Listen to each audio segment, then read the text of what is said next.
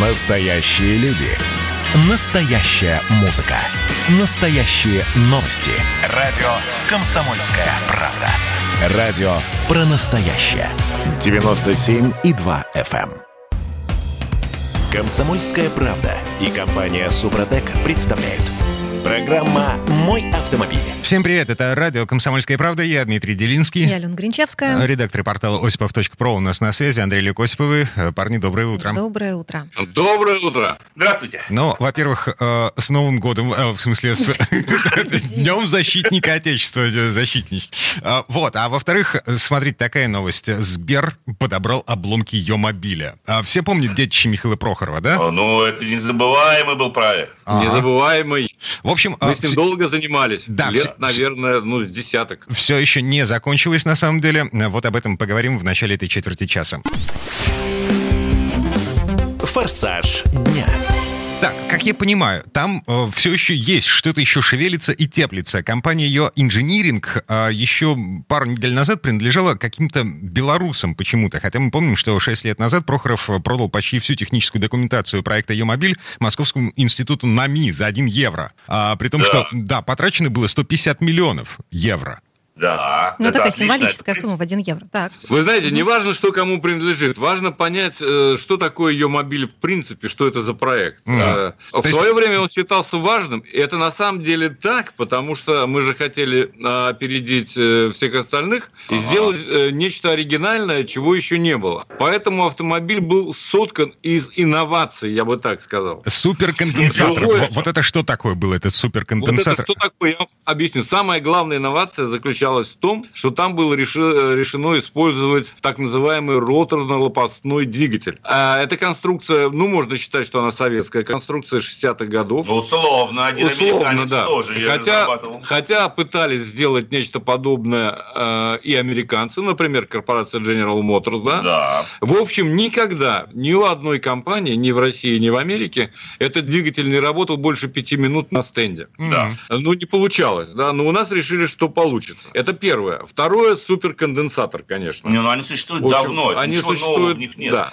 А, но, тем не менее, тоже, э, в общем, можно считать инновацией. Третье, это, конечно, кузов, Можно, можно про суперконденсатор. кузов из стекловолокна, Да, но суперконденсатор, чтобы вы поняли, почему они существуют давно. Они давным-давно в троллейбусах применяются. В Крыму, в частности. Большая часть троллейбусов оборудована суперконденсаторами советского производства. Они просто другие, не большие, но они существуют. Ничего такого прям революционного в суперконденсаторе Но вот не было. все это совместить э, Да. в таком автомобиле, конечно, это была идея. И еще по цене в 350 тысяч рублей, как ты да, помнишь. чего было невозможно. Чего вообще было невозможно достичь. Я видел этот автомобиль, в том числе щупал его, в том числе на выставках. Э, Более того, он однажды, полигоне даже пощупал. вот, он однажды был выставлен в Женеве, кстати говоря. Да, Вызвал, ну, скажем так, интерес, безусловно. бесспорный. Бесспорный интерес, хотя внешний вид э, был и неоднозначным. Однако, когда предложили проехать, кстати сказать, и президенту, и э, там Жириновскому и так далее, вот эти Может, вот купил его? живые, живые автомобили, они были оборудованы вовсе даже не роторно-лопастным двигателем, а штайеровским э, бензиновым Мотором, да. мотором 1.6, который, ну, собственно, справлялся с задачами. Но было да. интересно, даже в рамках презентации они устраивали такую ездовую презентацию предсерийных моделей на Дмитровском автополигоне. Все эти машины, конечно, были оборудованы бензиновыми моторами, гибридными силовыми установками. И когда журналисты спросили, говорят, слушайте, ребят, ну вообще главная суть это суперконденсатор, роторно-лопастной двигатель. Мы все хотим пощупать. Я говорю, ну вы знаете, мы вам предоставили вот эти досерийные машины, чтобы вы поняли, что мы их можем сделать. Чего вы можете сделать? Собрать на коленке пластиковый В кузов, общем, поставить двигатель внутреннего сгорания и сказать, что вы сделали суперпродукт? В общем, я вам хочу сказать, что вот в данном случае речь идет, э, ну как бы это помягче выразиться, Выразить помягче. а просто об освоении денег, да, Конечно. скажем так. Так, собственно, что такое, что сейчас купил Сбер? Вот Ну, тут это- пишут, что банк намерен использовать знания и опыт разработчиков для создания платформы Сбер Automotive Technologies, предназначенной для автономных транспортных средств. Да. Вероятно, э, люди, которые продвигают эту идею, они обладают какими-то особыми способностями. Они могут уговорить кого угодно. Прохора уже развели на 150 миллионов. Ну, Сбербанк тоже чем отличается? Но, вы знаете, я бы на самом деле не искал здесь прямой связи. Тут мы с вами должны понимать, что буквально в если не ошибаюсь, вот в этом месяце Сбер заявил, у них же есть компания Cognitive Pilot, это, собственно говоря, СП Сбербанка и Cognitive Technologies. Она была создана в 2019 году как раз-таки для развития автономных и беспилотных автомобилей. Но это не имеет отношения к разработке феврале, мобиля. Да, не имеет. В феврале они заявили о том, что они останавливают э, вообще всю идею беспилотного транспорта, потому что наше законодательство не готово. Вот буквально на прошлой неделе или позапрошлой неделе было соответствующее заявление. Конечно, в этом смысле странно, что они приобретают эту компанию, потому что, по большому счету, она никакого отношения к беспилотникам не имела. Но все равно у компании остались еще хотя бы несколько человек, которые там работают. Я имею в виду автомобильные инженеры, какие-то конструкторы. Может быть, им как раз-таки это и интересно. К сожалению, многие забывают. Дело в том, что KG Impix, ей принадлежал 100% этого ее инжиниринга, в свое время, по-моему, год или два назад, выкатили проект электрического каблучка. Они на базе да, Peugeot Partner, ну вот, ну, Peugeot Partner, да, там их много, они построили, значит, э, батареи, как бы создали вот эту даже практически платформу, и, э, в общем-то, вот это, скажем так, дорога и может иметь на самом деле продолжение, потому что на сегодняшний день, по крайней мере, в России электротранспорт будет популярен именно в коммерческом сегменте, потому что это для мелких перевозок в рамках крупных достаточно городов, где запас хода там в 500 километров не так уж и важен, достаточно там 200-300 километров. То есть в ее инжиниринге кое-какие наработки в этом смысле есть. С учетом того, что вот это подразделение Сбер Автотех, которое было создано э, в апреле 2020 года, оно как раз-таки будет заниматься разработкой э, электромобилей, их популяризацией и развитием беспилотного транспорта, то, возможно, они с этой покупкой приобретут какой-то инжиниринговый, собственно говоря, потенциал или купят те же самые наработки, связанные с переводом коммерческого транспорта на электричество. В общем... Другой вопрос, почему банк заходит в автомобильное производство, но это мы, наверное, оставим за скобками. В общем, э, пожелаем удачи. Да, вот, и будем, будем наблюдать, будем внимательно наблюдать. Будем посмотреть. Вот такая, Да. вот такая Хорошо. очень хорошая фраза была в свое время. Да, теперь еще одно насчет техники. Пара минут осталось до конца этой четверти часа. Потрогаем машину руками, причем э, не просто машина, а самый маленький Lexus в мире. Тест-драйв.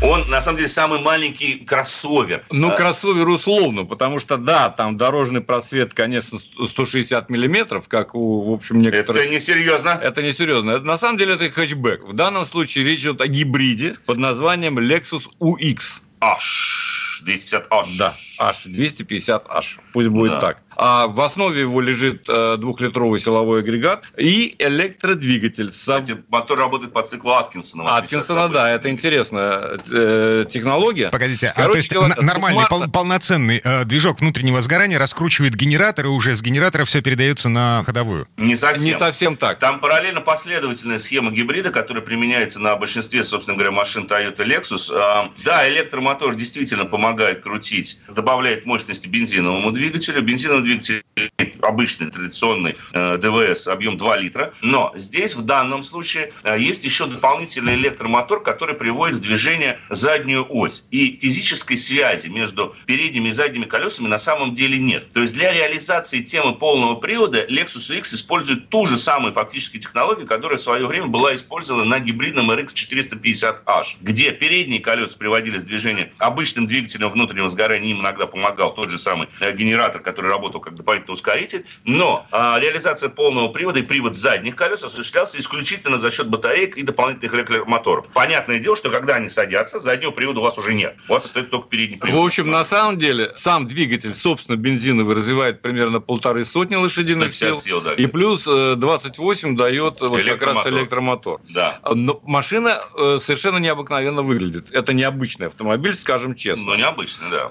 Необычная. Она угловатая, она интересная. Девушки такие любят. Это вне всякого сомнения. С такими сосульками, Кроме всего прочего. из задних фар. Да, кроме всего прочего, там, конечно, вот когда есть батареи сзади, то багажник очень смешной, 272 литра. Что, никто что же влезает туда, Это интересно? Да, Подождите, такой чемодан багажник. Один. Какой? Сумочка Один. датская. Плоский мешок картошки. Один мешок картошки. Всё. Плоский чемодан. Да. Ну и э, Гольф-сумка вылезает, самое главное. гольф, гольф может влезть, Всё. наверное, наверное, да. Так вот, разгон до сотни 8,5 секунды, максималка 177 километров в час. В принципе, э, нормально, но когда вы садитесь внутрь, вы понимаете, что это автомобиль необыкновенный не только по своему устройству, но и по организации рабочего места водителя, я скажем так. это что это значит? Впереди монитор. Монитором можно управлять при помощи специального тачскрин э, Подожди, там маленького- опять летающая мышь. Да, там летающая мышка. Ой, господи. Это очень интересно. Удивительная вещь. Ну вот это, оказывается, сохранился. Более того, это автомобиль последних лет, собственно говоря. Да, Apple CarPlay есть? Apple Car- CarPlay нет. Отлично. Подключиться по Bluetooth к громкой связи сложно. У меня, во всяком случае, не получилось. Я не могу понять, почему, но попытаемся разобраться. Слушай, а там трубки на шнурке нет, вот как в старых автомобилях? Нет, на шнурке 80-х трубки, на шнурке С трубки. кнопочным набором. Перестань злорадствовать. Я люблю На самом деле, давайте так, по ходовым. Вот помимо этого. Что касается ходовых качеств, то на самом деле автомобиль очень веселый. Я видел, ты сейчас из снега как раз когда трогался, передние колеса буксуют, где-то через 3 секунды, опа, задние поняли, что надо бы, Вот. наверное, тоже нам подключить. Ты не обращай внимания на это. Я же знаю, как это поведет себя, Окей. поэтому меня это не смущает особенно. Но на дороге автомобиль весьма уверенно себя держит на самом деле. Хотя резина не шипованная, гололед и так далее. Да. Тем не менее, справиться с ним э, можно и даже приятно. Я скажу, Очень- что нужно. Очень электромотор помогает ускориться, когда это необходимо. Ведет автомобиль себя совершенно предсказуемое, в том числе и в скольких виражах.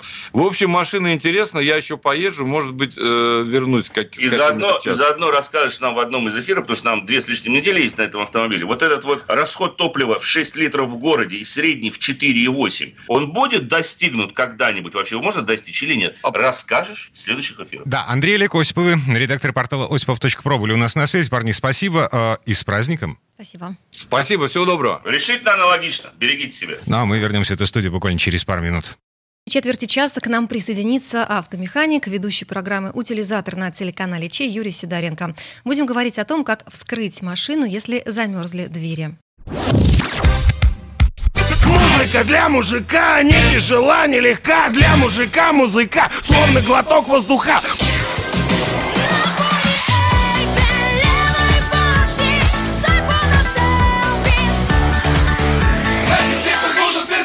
Комсомольская правда. Радио поколения группы Ленинград. Комсомольская правда и компания Супротек представляют.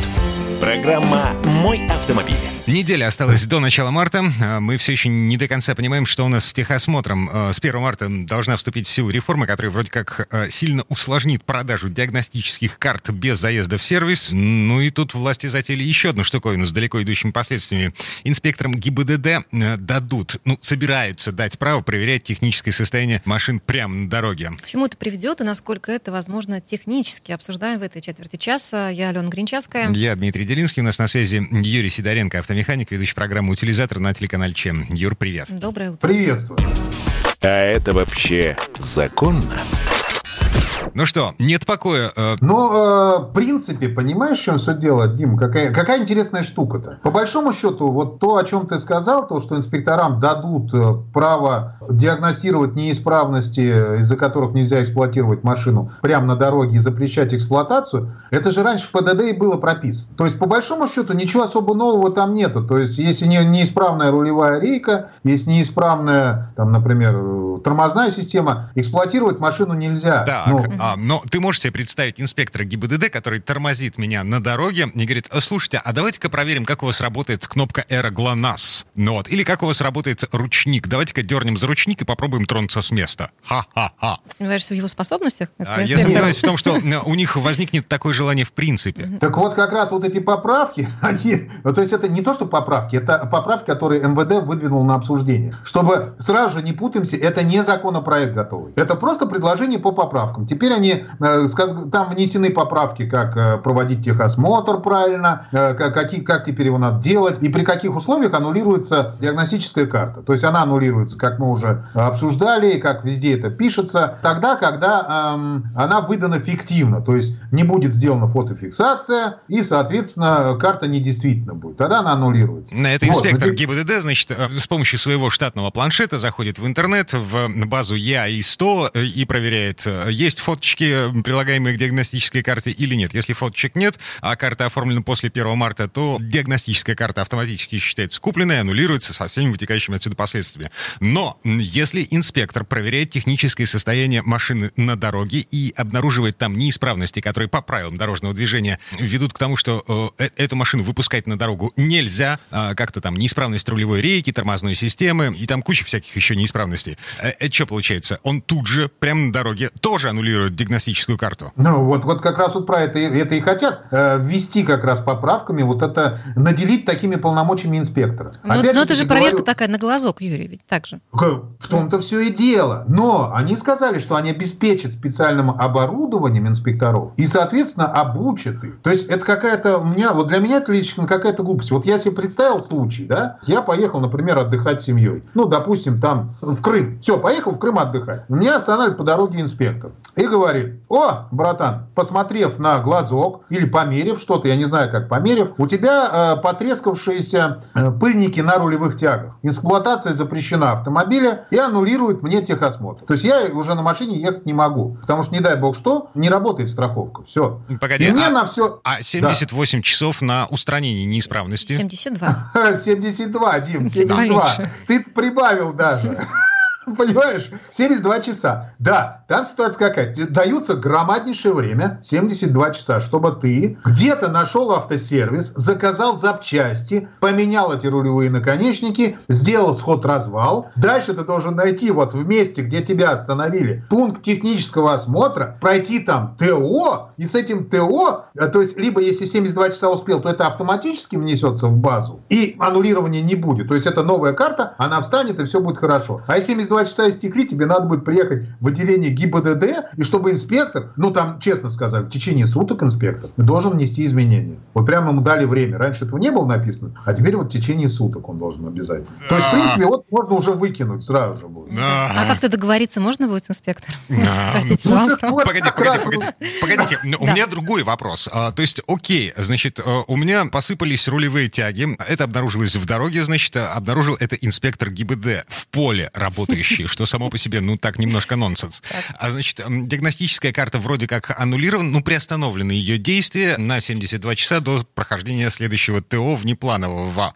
Окей, если я выехал на дорогу на вот такой технически неисправной машине, простите, я сейчас не призываю никого к экстремизму, но я же могу ехать до следующего инспектора ГИБДД, а когда он мне встретится, а это одному богу известно, нет? О, можешь ехать, но можешь и не доехать, их же теперь может быть больше, правильно? А, -а, -а. может быть и такая история, то что... А, знаешь, что самое интересное? Это же можно неограниченное количество раз делать. Так. То есть вот один инспектор остановил, сказал, у тебя тяги плохие. Поехал человек поменял, все нормально, поехал дальше. Через там тысячу километров, через 500. Второй инспектор останавливает, говорит, опа, а что ты у вас вот фара передняя разбита? Ты говоришь, ну как, ну ехал, камень только что попал. Братан, еще аннулируем карту и поехал дальше опять. Менять фару, проходить техосмотр и обратно ее возвращать. Так, в принципе, отпуск и провел. Здорово. Вот.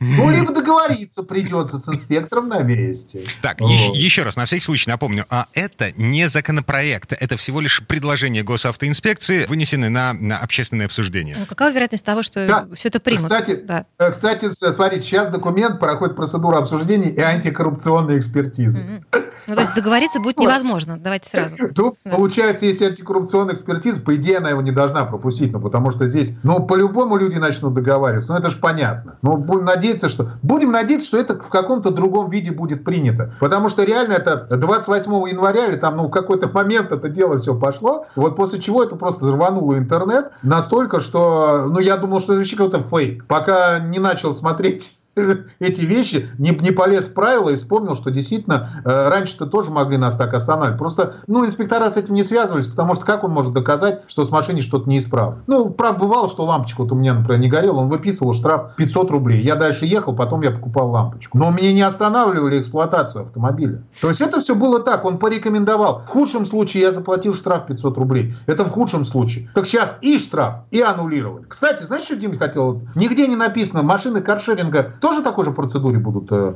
подвергаться или нет? О, а, кстати, Ну, там, интересный по-моему, поле не, не паханое будет. Ам, Вот, да, но вопрос в том, что это будет то же самое или нет? И кто будет нести ответственность Не, за погоди, это? погоди, погоди. А, Значит, за техническое состояние машин несет ответственность. э, Я не настоящий сварщик, но я предполагаю, что компания владелец этого самого каршеринга. Вот. А, ну, у меня другой вопрос. Хорошо, если в городе тебя остановил инспектор и сказал, все, машина не подлежит дальнейшей эксплуатации, ты ее бросил, пересел на другую. А если за городом? Э, Проблема, проблема. Та-дам! Ну, здесь, я говорю, здесь, здесь очень много. Просто это, ребята, это проект. Ну, как бы люди всегда, знаете, как говорят, я хочу там получить вот это э, и, вот, и вот это, и не делать ничего, например. И после этого люди смотрят и говорят, нет, братан, чтобы вот это получить, нужно сделать вот это вот. А не делать ничего не получится. Вот здесь такая история. Надеюсь, что хотелки просто чуть ограничат. Вообще, вообще мысль, я понял, для чего это было введено. Знаешь, для чего? Так. Изначально. Так. Рассказываю. Потому что раньше была какая тема? Если человек прошел ТО, все, его привлечь к ответственности нельзя. И бывало как? То есть едет машина, это вот у меня лично бывало у, у друга. Его остановила машина, он прошел ТО, вот, когда еще талончики были, ну, как карточки вот эти маленькие. Э, он прошел два месяца прохода, у него машина жуткая просто. Ну, естественно, купил ТО.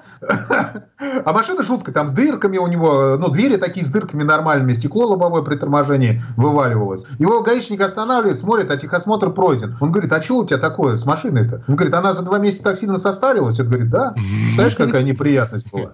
Вот про- против таких машин, это, конечно, рабочий, но если едет там действительно автохлам, вот как у меня в программе, который используется, который все уже конченый, там у него из дверей видно человека. То есть понятно, что такая машина не могла пройти техосмотр. И такую машину надо останавливать и убирать. Но дело все в том, что здесь есть и вторая сторона медали. То, что здесь начнут и нормальные машины докапывать. И ситуация может быть, как я только что описал, и ты только что описал. Ситуация вообще очень смешная. Смешная, забавная, она меня забавляет и пугает одновременно. То есть, представляете, это как, как в лес зашел, все сделал, что тебе надо, тебе хорошо, и потом вдруг тебя кто-то напугал. Вот примерно такая же ситуация. Я на всякий случай напомню, значит, у нас есть э, предположение, что э, инспекторам ГИБДД начнут выдавать средства инструментального контроля, да? Есть мысль, что это будет, ну, такая типа техничка, вот как сейчас грузовики проверяют на трассах, то есть стоят стационарные посты ГИБДД, рядом с которыми находятся такие большие фургоны с диагностическим оборудованием для фур. Вот может может статься, что э, в такие же технички будут загонять и легковые машины в случае подозрения у инспекторов, для того, чтобы инспектор, как бы, он, он же не мастер на все руки, он же, его дело с- следить за соблюдением правил дорожного движения и обеспечивать безопасность на дорогах, а не проверять техническое состояние машин. Ну да, но здесь знаешь, какая еще история? Ведь э- эти же передвижные пункты, вот мне, например, не разрешили сделать передвижной пункт. У меня был передвижной пункт, и мне его запретили использовать, потому что э, температурные условия должны быть определенные при использовании оборудования. У него раскидываются, там такой вагончик, у него раскидываются уши, машина заезжает, потом ты его обратно машину на грузовик погрузил, поехал в другом месте раскинул. Ну там должна быть температура, влажность э, э, и так далее, всякие режимы, чтобы дождя не было. Ну как бы, понимаешь. Мне его за- сказали, что его надо запихать вовнутрь, э, как его, ангара. Тогда это будет нормально. И как это будет происходить? Вообще, почему я должен проходить э, техосмотр несколько раз в год? Я вот это вообще не понимаю. Это отдельный вопрос. А, ладно, а, искренне надеюсь на то, что практика покажет, не что это не жизнеспособная идея. А, Юрий Сидоренко, автомеханик, ведущий программы «Утилизатор» на телеканале ЧЕП был у нас на связи. Юр, спасибо, хорошего дня. Спасибо. Большое спасибо, всем удачи. А мы вернемся в эту студию буквально через пару минут. В следующей части программы у нас Федор Буцко. Поговорим о том, как правильно продавать свою старую машину. Есть очень простые правила. Про общение, про обмен а, информацией, эмоциями. Миша, я не могу это письмо не прочитать. Вас приветствует город-герой Минск. Спасибо вам большое за вашу передачу. Слушаем вас всем цехом.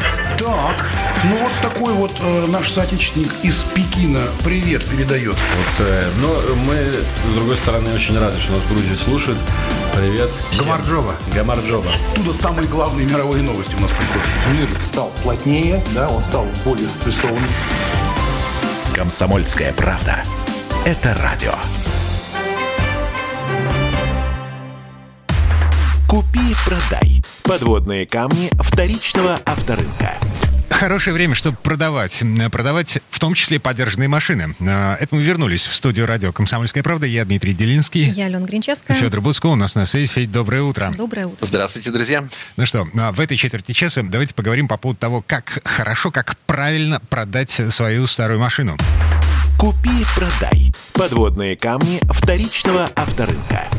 Я правильно понимаю, сейчас сметает вообще все. Сметают все, спрос, э, рекордные цены на поддержанные машины выросли в 2020 году сильно, и э, вообще какая-то даже эксперты некоторые замечают некоторую панику на рынке, потому что очень мало хороших предложений. Тут э, есть несколько причин. Кто-то просто не готов сейчас продавать свою машину и говорит, поезжу я еще пару лет, а там посмотрим, как у нас будет. Кто-то там сдает эти машины дилерам, потому что сейчас сдать машину по трейдин это, по сути, единственная возможность получить скидку скидку на покупку новой. Кроме того, у нас среднее время владения автомобилем новым, вот который из салона, оно там порядка пяти лет. И, соответственно, сейчас продаются те машины, которые покупались в 2014, там, 2015 годах, а они тогда продавались плохо, покупались мало. Соответственно, есть некоторый дефицит. А это значит, что сейчас можно наконец-то избавиться от этой старой машины, которая, может быть, она вам не нужна уже. И сейчас хорошее время, чтобы ее продать. Mm-hmm. Здесь вопрос не в том, насколько выгодно ее можно продать, правильно? Да, и сейчас вот пик такой, знаете, вот как дачи э, все расхватывали там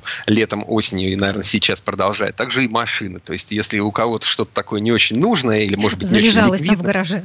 Залежалось, да, застоялось. Вот все, вот уже пора расстаться, пока не сгнила.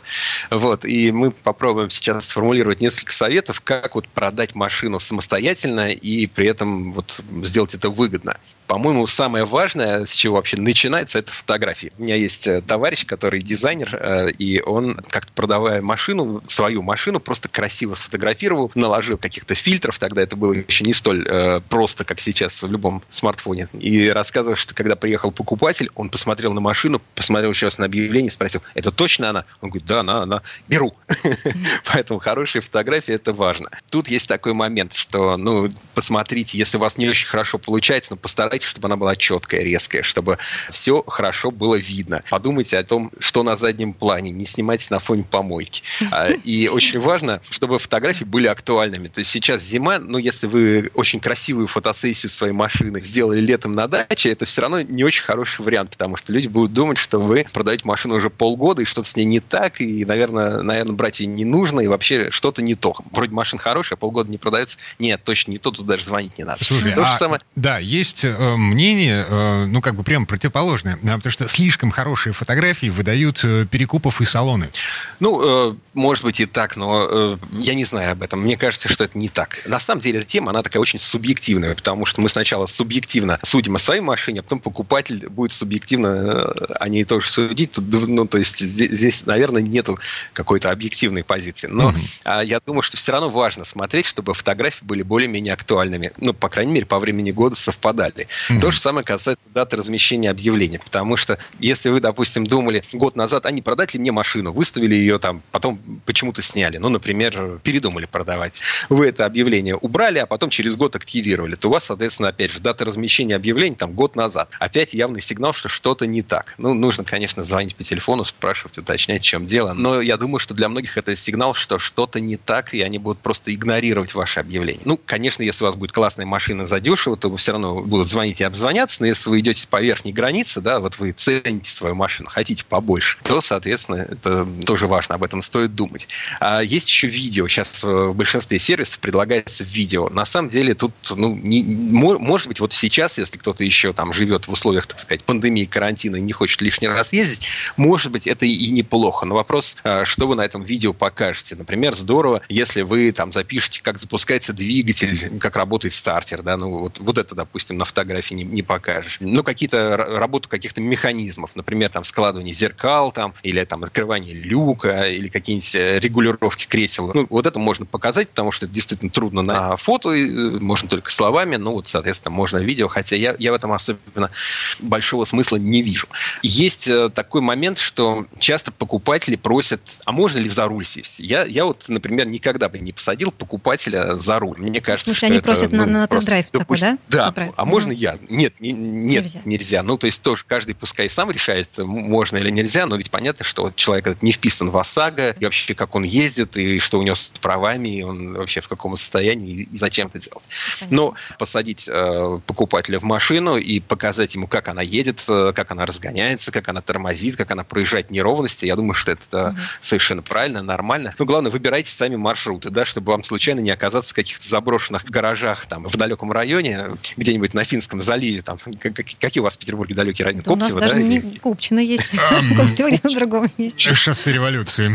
Ну, туда. Ну, там, там ну, ГИБДД, да, туда можно. Господи, там не так страшно. Там еще и авторынки. Ладно, не суть. Да. А в объявлении-то что писать? Потому что я вот в своих попытках смотреть на старые подержанные машины в свое время, я, я видел два типа. В некоторых объявлениях расписано все абсолютно подробно. Я даже устаю читать уже, да? Да, да, да, да. А в некоторых машины в хорошем состоянии, звоните, поговорим. Все. Я думаю, что чем больше информации вы предоставляете, тем лучше. Э, то же самое касается и вот э, если человек сам хочет что-то проверить. Но если он там приехал с толщиномером и хочет посмотреть, не лежит ли у вас где-то 2 сантиметра шпаклевки там на крыле, там, или если он просит в сервис. Но с сервисом тоже такой момент, что там в какой сервис. Если вот у меня тут э, свой там какой-то чудо-гараж там на другом конце города, наверное, в этом смысла нет. Но если что-то рядом, поехали посмотреть. Ну, почему бы нет? Ну, конечно, если у вас машина хорошая, свежая, за небольшие деньги, можете от этого отказаться, найдется и следующий, кто купит. Но если машина такая менее ликвидная, то, наверное, ну, в моем представлении вполне разумно, если вы видите, что покупатель серьезный, доехать с ним до ближайшего какого-то сервиса, где он, соответственно... А, слушай, а, а про косяки писать вообще? Ну, то есть, ну, писать, допустим... Писать ли правду? Да, про перекрашенные детали, например.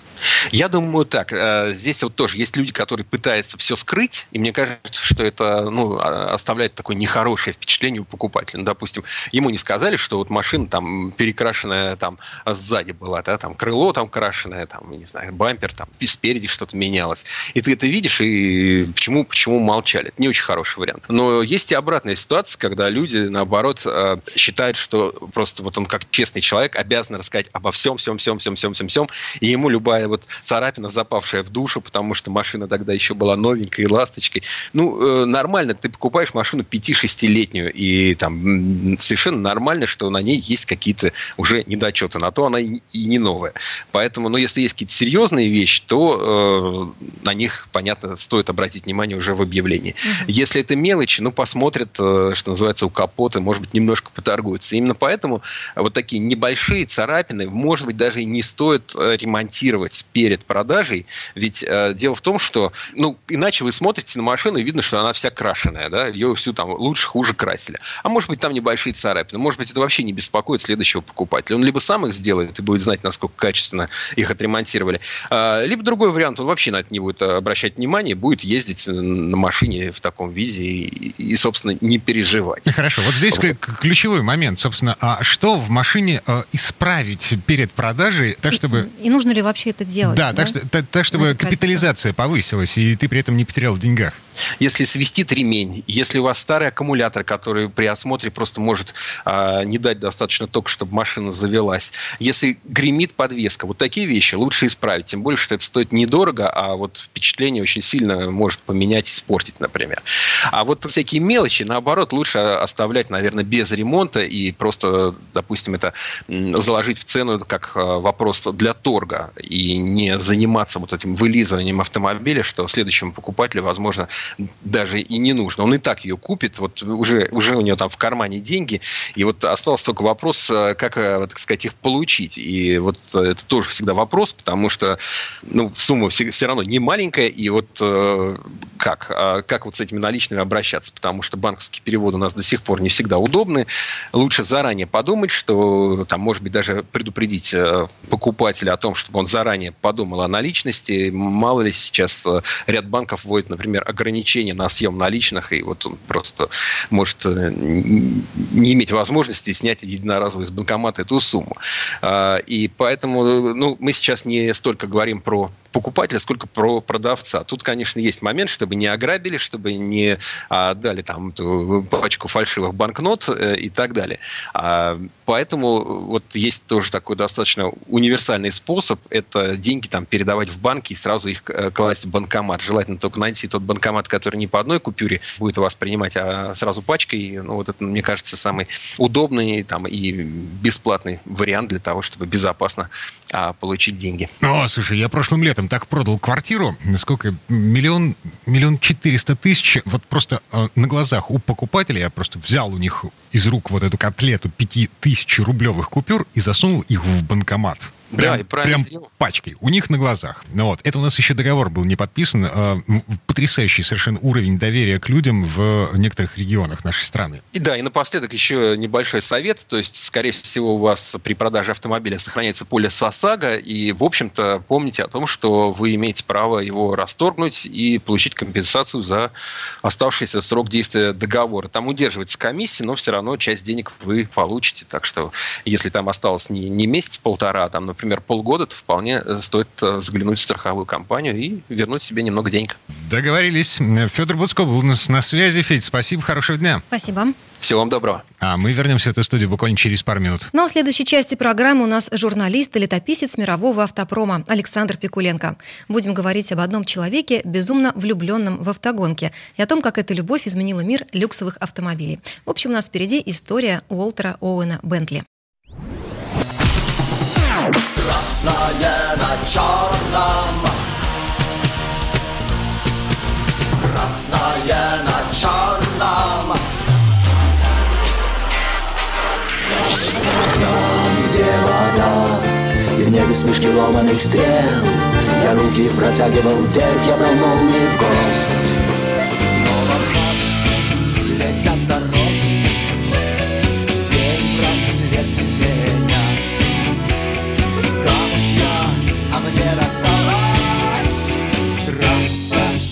Е-95 Опять игра, опять кино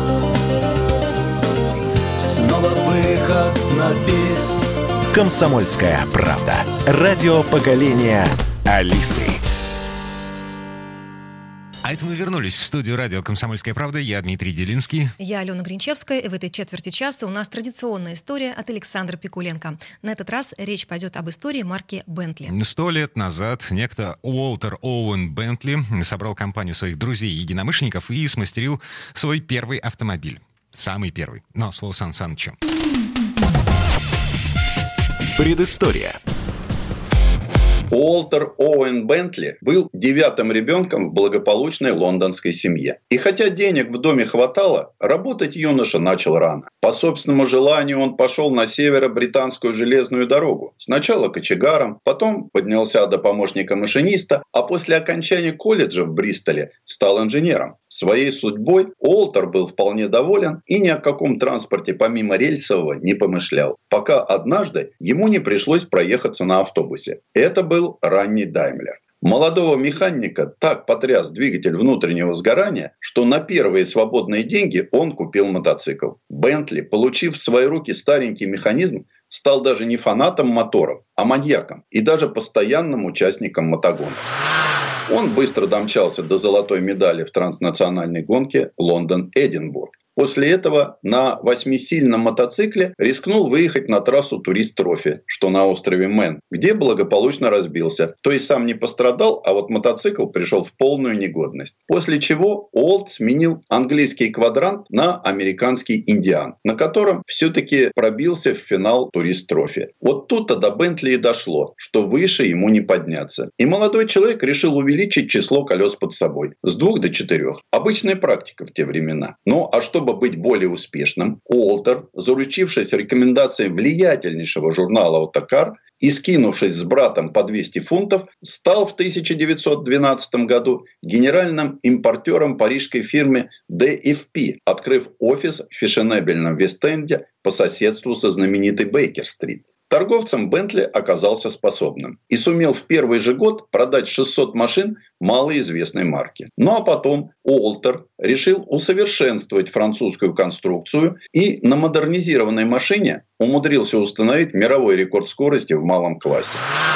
Так бы все и продолжалось. Но началась Первая мировая война, пришлось заниматься авиамоторами. В это же время он познакомился с шеф-дизайнером фирмы «Хамбер». В результате этого в 1919 году и увидел свет первый автомобиль Бентли, который с минимальными изменениями выпускался целые десятилетия. Кто сказал, что только с появлением Формулы-1 автомобили начали строить вокруг мотора? Начинающий автоконструктор Бентли поступил точно так же. Четырехцилиндровый трехлитровый верхнеклапанный двигатель мощностью 80 лошадиных сил, состыкованный с четырехступенчатой коробкой, стал шедевром, вознесшим новорожденную марку на автоспортивный Олимп. Эта машина в 1924 и 27 годах победила в 24 часах Лиман. Но, отдавая все силы созданию силового агрегата, работу над шасси Бентли пустил на самотек. Раме элементарно не хватало жесткости, и ее пришлось усиливать.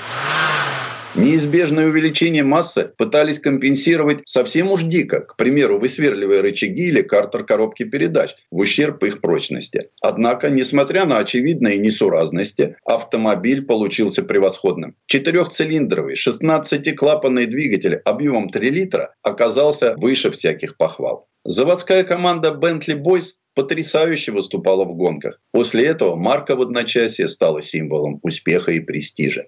Сегодня проданные тогда 2000 машин кажутся мизерным тиражом. Но не будем забывать, что дело было в начале прошлого века. И делали в Криклвуде отнюдь не ширпотреб. Тем более, что следующая модель, хоть и получила 140-сильный мотор, выпускалась в куда более скромных количествах. До 1930 года сделали всего 362 экземпляра. Машин же в модификации Speed 6 мощностью 160 лошадиных сил было сделано вдвое меньше. Именно этому автомобилю суждено было стать общеевропейской притчей во языцах. Появившийся в 1927 году Бентли 4,5 литра был демократичнее. Насколько такое понятие применимо к автомобилю, выпущенного за четверть века в количестве 667 штук? Машина, являвшаяся продолжением трехлитровой темы, должна была окончательно вывести фирму в национальные автомобильные лидеры. Все предпосылки для этого существовали, но обстоятельства сложились против Уолтера Бентли. Да, он по-прежнему оставался главным конструктором и формальным главой дела. Однако финансировал все в основном Вульф Барната, дед которого сказочно разбогател на алмазах Кимберли. Сам же отец-основатель фирмы был консервативен в своих инженерных пристрастиях и, в частности, на дух не переносил нагнетатели, называя их установку искусственным кормлением. Но один из основных пилотов конюшни, Тим Биркин, не просто не разделял неприязни шефа, он буквально помешался на наддуве и сумел обратить свою веру Барната. В результате появилась партия из 50 Бентли с установленным перед радиатором объемным компрессором РУЦ. Дополненным этим агрегатом 4,5-литровый мотор развивал 182 лошадиных силы, и автомобиль разгонялся до 200 км в час. Показатель хороший, чего не скажешь о надежности нагнетателя.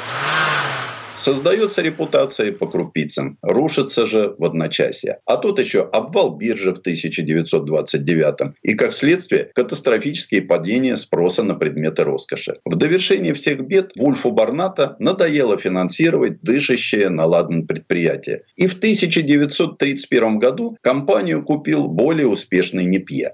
И тут в последний момент появляются менеджеры Rolls-Royce и предлагают на 20 тысяч фунтов стерлингов больше, а самого Уолтера с распростертыми объятиями приняли в Лагонда. Поначалу в Крю не могли понять, что им делать с этим приобретением. Говорят, что выход нашел сам сэр Генри Ройс, который, несмотря на возраст и тяжелую болезнь, сохранил свежую голову. В порядке эксперимента он распорядился поставить только что сделанный двигатель Перегрин на легкое прочное шасси, в разработке которого принимал участие и Бентли, остававшийся в Крю до 1936 года. Результат превзошел все ожидания. Так неожиданно-негаданно для марки, само собой, нашлось теплое местечко. Она сама стала чем-то вроде спортивного Роллс-Ройса. Имидж марки удалось восстановить в рекордные сроки. А значительно укрепился он после появления нового 4,5-литрового двигателя и овердрайва. Единственное, что хромало, это дизайн. Уж очень спортивная Бентли напоминала консервативный Роллс-Ройс. Ну а потом началась Вторая мировая война, и к мирной продукции Роллс-Ройс вернулся в 1946 пустом. Не отстал и Бентли, где начали производство почти точной копии старшего брата. Сбылись мрачные прогнозы пессимистов, заявлявших, что индивидуальности марки рано или поздно придет конец. По большому счету так все и случилось. Пожалуй, только в 1952 году идейные наследники Уолтера Бентли в последний раз тряхнули стариной и сделали 208 экземпляров стремительного Continental R. Это была лебединая песня Бентли, ставшего на долгие 40 лет тенью величественного Роллс-Ройса. А потом великие марки поделили между собой BMW и Volkswagen. И оказалось, что потеря независимости – это начало Ренессанса. Предыстория. Сан Саныч, спасибо. Это был Александр Пикуленко, летописец мировой автомобильной индустрии. И у нас на этом все на сегодня. Алена Гринчевская. Дмитрий Делинский. Берегите себя. Программа «Мой автомобиль».